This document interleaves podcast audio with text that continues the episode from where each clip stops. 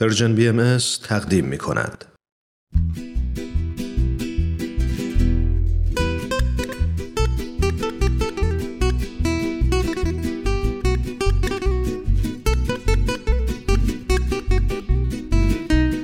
اتاق مشاوره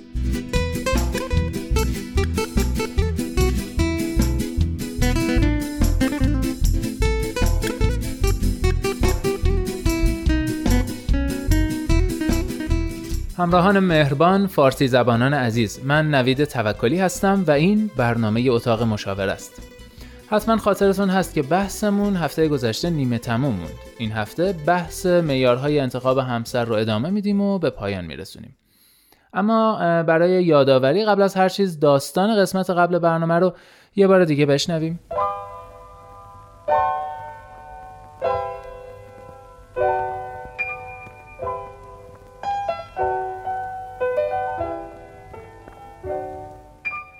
سلام. دختری هم 26 ساله و کارمند.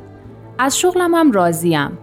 توی خانواده متوسط رشد کردم و تصمیم دارم ازدواج کنم. اما راستش تا به این سن رسیدم هیچ نظری راجع به شریک آینده زندگیم ندارم. چطوری می‌تونم صد درصد مطمئن باشم که شخص مناسب زندگی من کیه؟ اصلا باید دنبال چه معیارا و ویژگیهایی باشم؟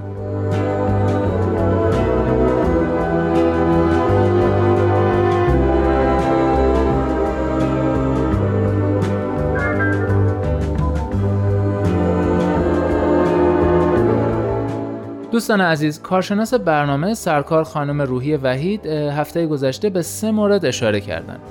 خانم وحید میشه خودتون به موارد هفته گذشته اشاره کنید و بعد بحث ادامه بدیم؟ خواهش می‌کنم.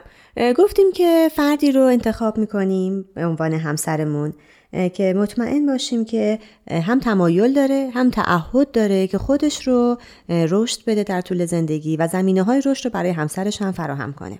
پس در واقع متحد باشه به رشد و تغییر فردی. بله. دومین خصیصه ای که معرفی کردیم این بود که فرد با احساسی باشه. یعنی از احساسات خودش آگاه باشه و این احساسات رو بتونه که با شما سهیم بشه. پس بیان احساس خودش و درک احساس طرف مقابلش رو بلد باشه. بلد باشه یا گفتیم که حتی یاد بگیره. یاد تلاش بگیره. آها، بکنه که بتونه از. عهده این. کار بر بیاد. درست. مورد سوم که صحبت کردیم صداقت بود. بله فرمودید صداقت کامل. دقیقا. یعنی در همه زمینه ها هر آنچه که به شما میگه و با شما در میون می‌گذاره راست و درست باشه و خدای نکرده دروغ نباشه انحراف از مسیر و توجیه نباشه.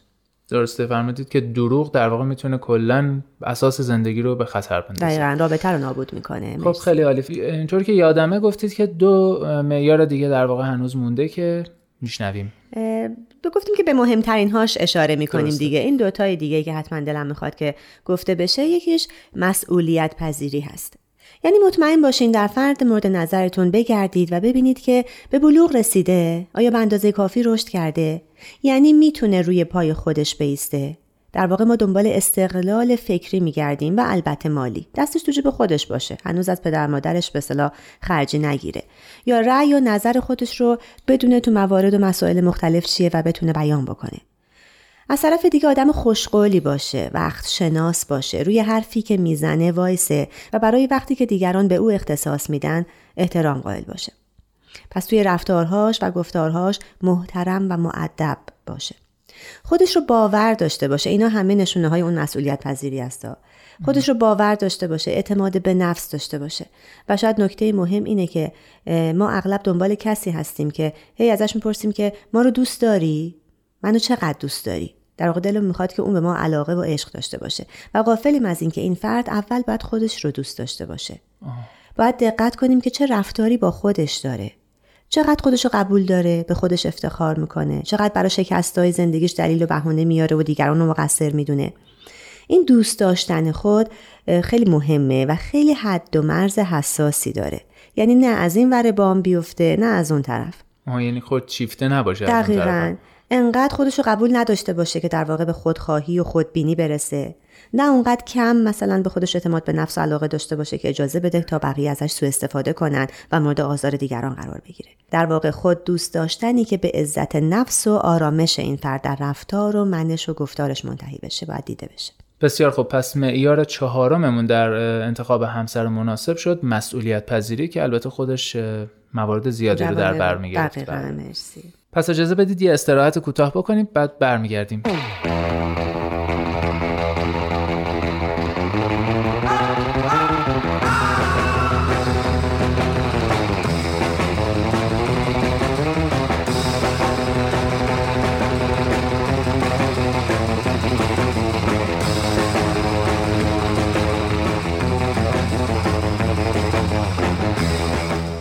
دوستان عزیز نوید توکلی هستم. همچنان با برنامه اتاق مشاوره و همراه خانم روحی وحید در خدمت شما عزیزان هستیم. موضوع این برنامه معیارهای انتخاب همسر که هفته گذشته و این هفته چهار موردش رو با هم مرور کردیم. مورد پنجم رو از خانم روی وحید میشنویم. خواهش می‌کنم.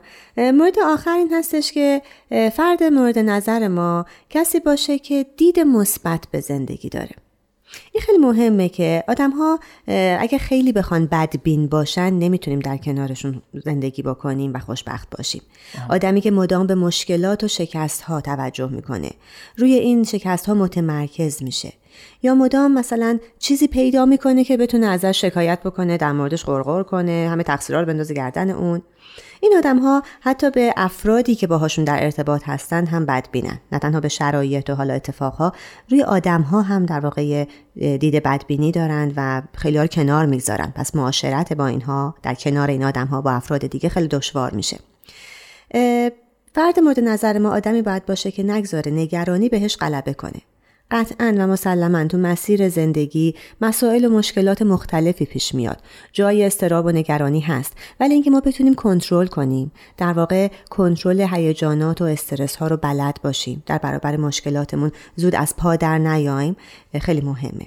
پس میشه این آدم رو در واقع تو شرایط مختلف زیر نظر داشت چک کرد که در شرایط سخت قر نمی‌زنه از مشکلات فرار نمی‌کنه. سعی می‌کنه که مسائل رو حل بکنه و روش های حل مسئله رو بلده. اینو خیلی راحت میشه حل کرد. مثلا اگر با فرد مورد نظرتون در مورد آیندهتون صحبت بکنین در مورد زندگی مشترکتون پیشا پیش یه نگاهی داشته باشین. روی مسائلی مثل اینکه خونه رو کجا بگیریم چه حدی برای اجاره بپردازیم دخل و خرجمون چطور باشه روی تربیت فرزندانمون پیشا پیش نگاهی بکنیم و صحبتی بکنیم همه اینها نشون میده که این آدم متمرکز روی سختی ها و نشدن ها و در واقع نبودن هاست یا نه. متمایل به اینکه حل کنه و به توافق و سازش برسه و راه حل پیدا بکنه. این خیلی مهمه.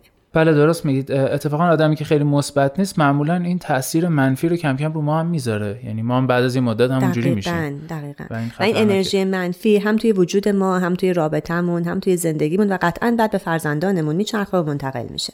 بله کاملا درسته. پس مورد پنجم شد دید مثبت به زندگی داشته باشه. بله. آدم بدبین و منفی در واقع نباشه. خیلی ممنون خانم وحید. فقط سوال من اینه که همین پنج تا معیاره یا بازم مسائل دیگه ای هست؟ قطعا به همینجا ختم نمیشه.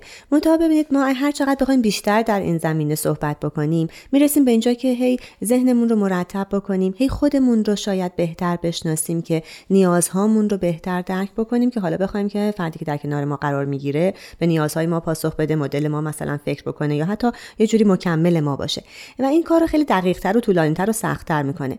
من نیتم این بود که برای معاشرت های اولیه وحله های ابتدایی که فکر می‌کنید که اون جاذبه یا حالا به قول اینجایی ها اون کمیستری اون حالت احساسی بین طرفین برقرار میشه یه معیار و ملاک آماده تو ذهنمون داشته باشیم که حداقل سه چهار تا رو چک بکنیم سریع که اتفاقا اهمش هم هست. بگیم خب اگه این سه چهار تا رو داره پس تازه من می‌تونم وارد یه معاشرت منظم نزدیکتر با این فرد بشم و حالا به مسائل دیگه بپردازم. قطعا به همین تعداد ختم نمیشه ولی همونطور که عرض کردم اینا شاید گام های اولیه است و مهمترین ها. بسیار خوب. یه سوال دیگه من دارم ولی یه استراحت می‌کنیم برمیگردیم اونو می‌پرسیم.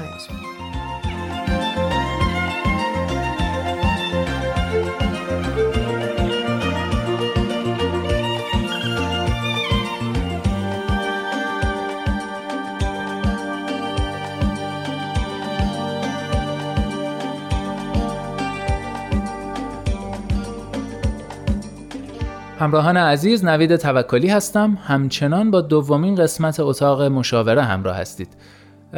پنج معیار اصلی انتخاب همسر رو سرکار خانم روحی وحید بهش اشاره کردن. هفته گذشته و این هفته البته. و اما رسیدیم به بخش آخر برنامه که در واقع یه سوالیه که به ذهن من رسید.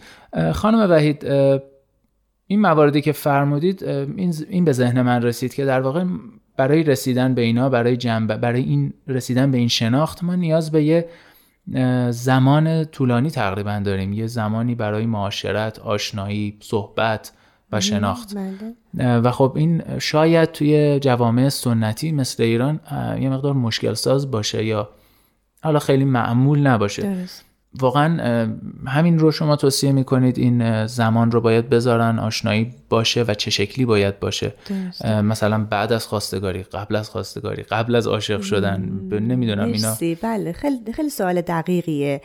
ببینید ما داریم یه انتخابی انجام میدیم که شاید مهمترین انتخاب زندگیمونه. حالا مهمترینم نگیم. یکی از مهمترین هاست چون حالا شاید انتخاب شغل هم می‌تونه خیلی انتخاب مهمی باشه. ولی نهایتا شما شغلتون رو می‌تونی یه موقع عوض کنی. ولی انشالله دلت می‌خواد که همراه و همسری که انتخاب می‌کنی رو تا انتهای زندگانی در کنارش باشی و یه زندگی آروم همراه با سعادت و خوشبختی باشه که کانون امنی هم برای فرزندانتون فراهم بکنه. بنابراین خدایش تصمیم خیلی مهمیه یعنی میشه گفت مهمترینه واقعا. واقعا. و نیازمند گذاشتن زمان و وقت کافیه. این چیزی نیست که شما بگید که خب مثلا مثل این رمانای عشقی که میخوندیم بچگی یا در نگاه اول عاشق شدم و تموم شد و این همون فرد مورد نظره. خیلی خوب بود اگر این می‌شد. ولی چه بهتر که ما مطمئن تر باشیم. شاید هم همون در نگاه اول و اون احساسه که جوشیده و قلیان کرده درست ما رو هدایت کرده. ولی ما باید مطمئن بشیم.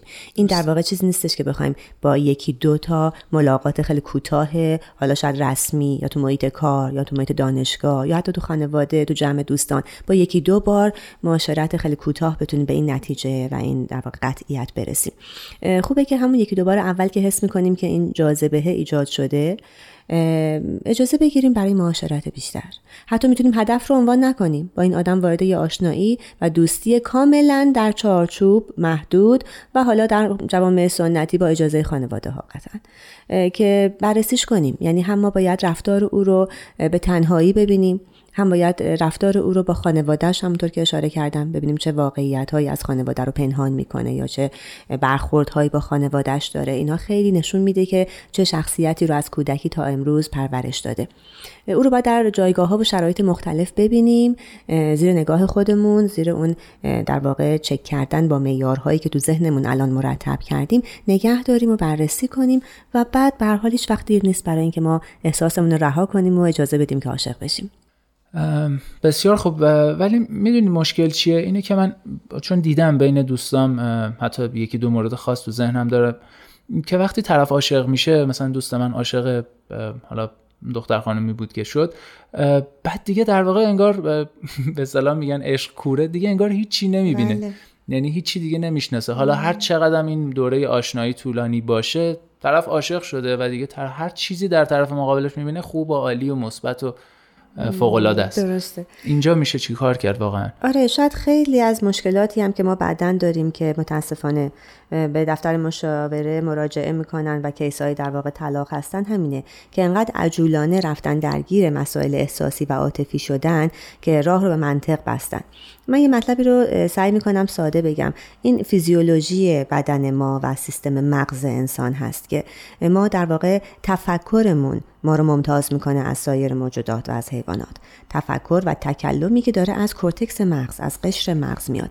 به محضی که ما خودمون درگیر مسائل احساسی و عاطفی می‌کنیم. زودتر از موعد یعنی زودتر از اون وقتی که می‌خوایم به نتیجه گیری منطقی و تصمیم گیری عقلانی رسیده باشیم این قشر مخ یا همون کورتکس مغز تعطیل میشه.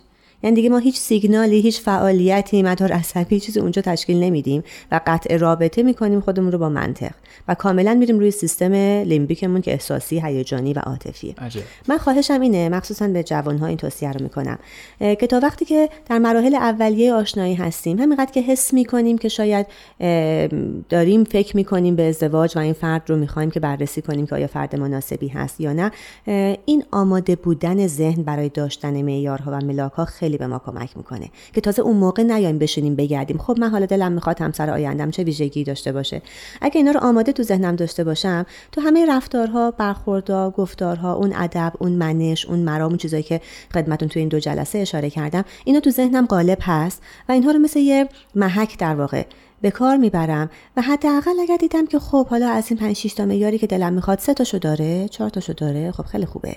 حالا می‌تونم معاشرت رو نزدیکتر بکنم و با مشورت خانواده ها و بالاخره یه جوره نزدیکتری وارد بشم. وگرنه واقعا خودمون رو درگیر احساسی و عاطفی نکنیم. من خواهش می‌کنم اول نگذاریم که احساسات ما غلبه بکنه بعد بیایم دنبال منطق بگردیم چون دیگه نهایتا رو پیدا نمی‌کنیم. اول باید با عقل و منطق و تفکر و معیار و چارچوب بریم جلو و بعد همیشه وقت هست که به مسائل عاطفیش هم بپردازیم انشالله بسیار خب پس در واقع همین داشتن همین معیارایی که گفتید وقتی در ذهنمون باشه کمک می‌کنه که قبل از اینکه درگیر عاطفه و احساس بشیم بتونیم انتخاب درستی بکنیم. خیلی ممنون از شما. دوستان عزیز قسمت دوم اتاق مشاوره رو شنیدیم. من نوید توکلی هستم به همراه خانم روحی وحید. شما رو به خدا میسپارم. خدا نگهدار.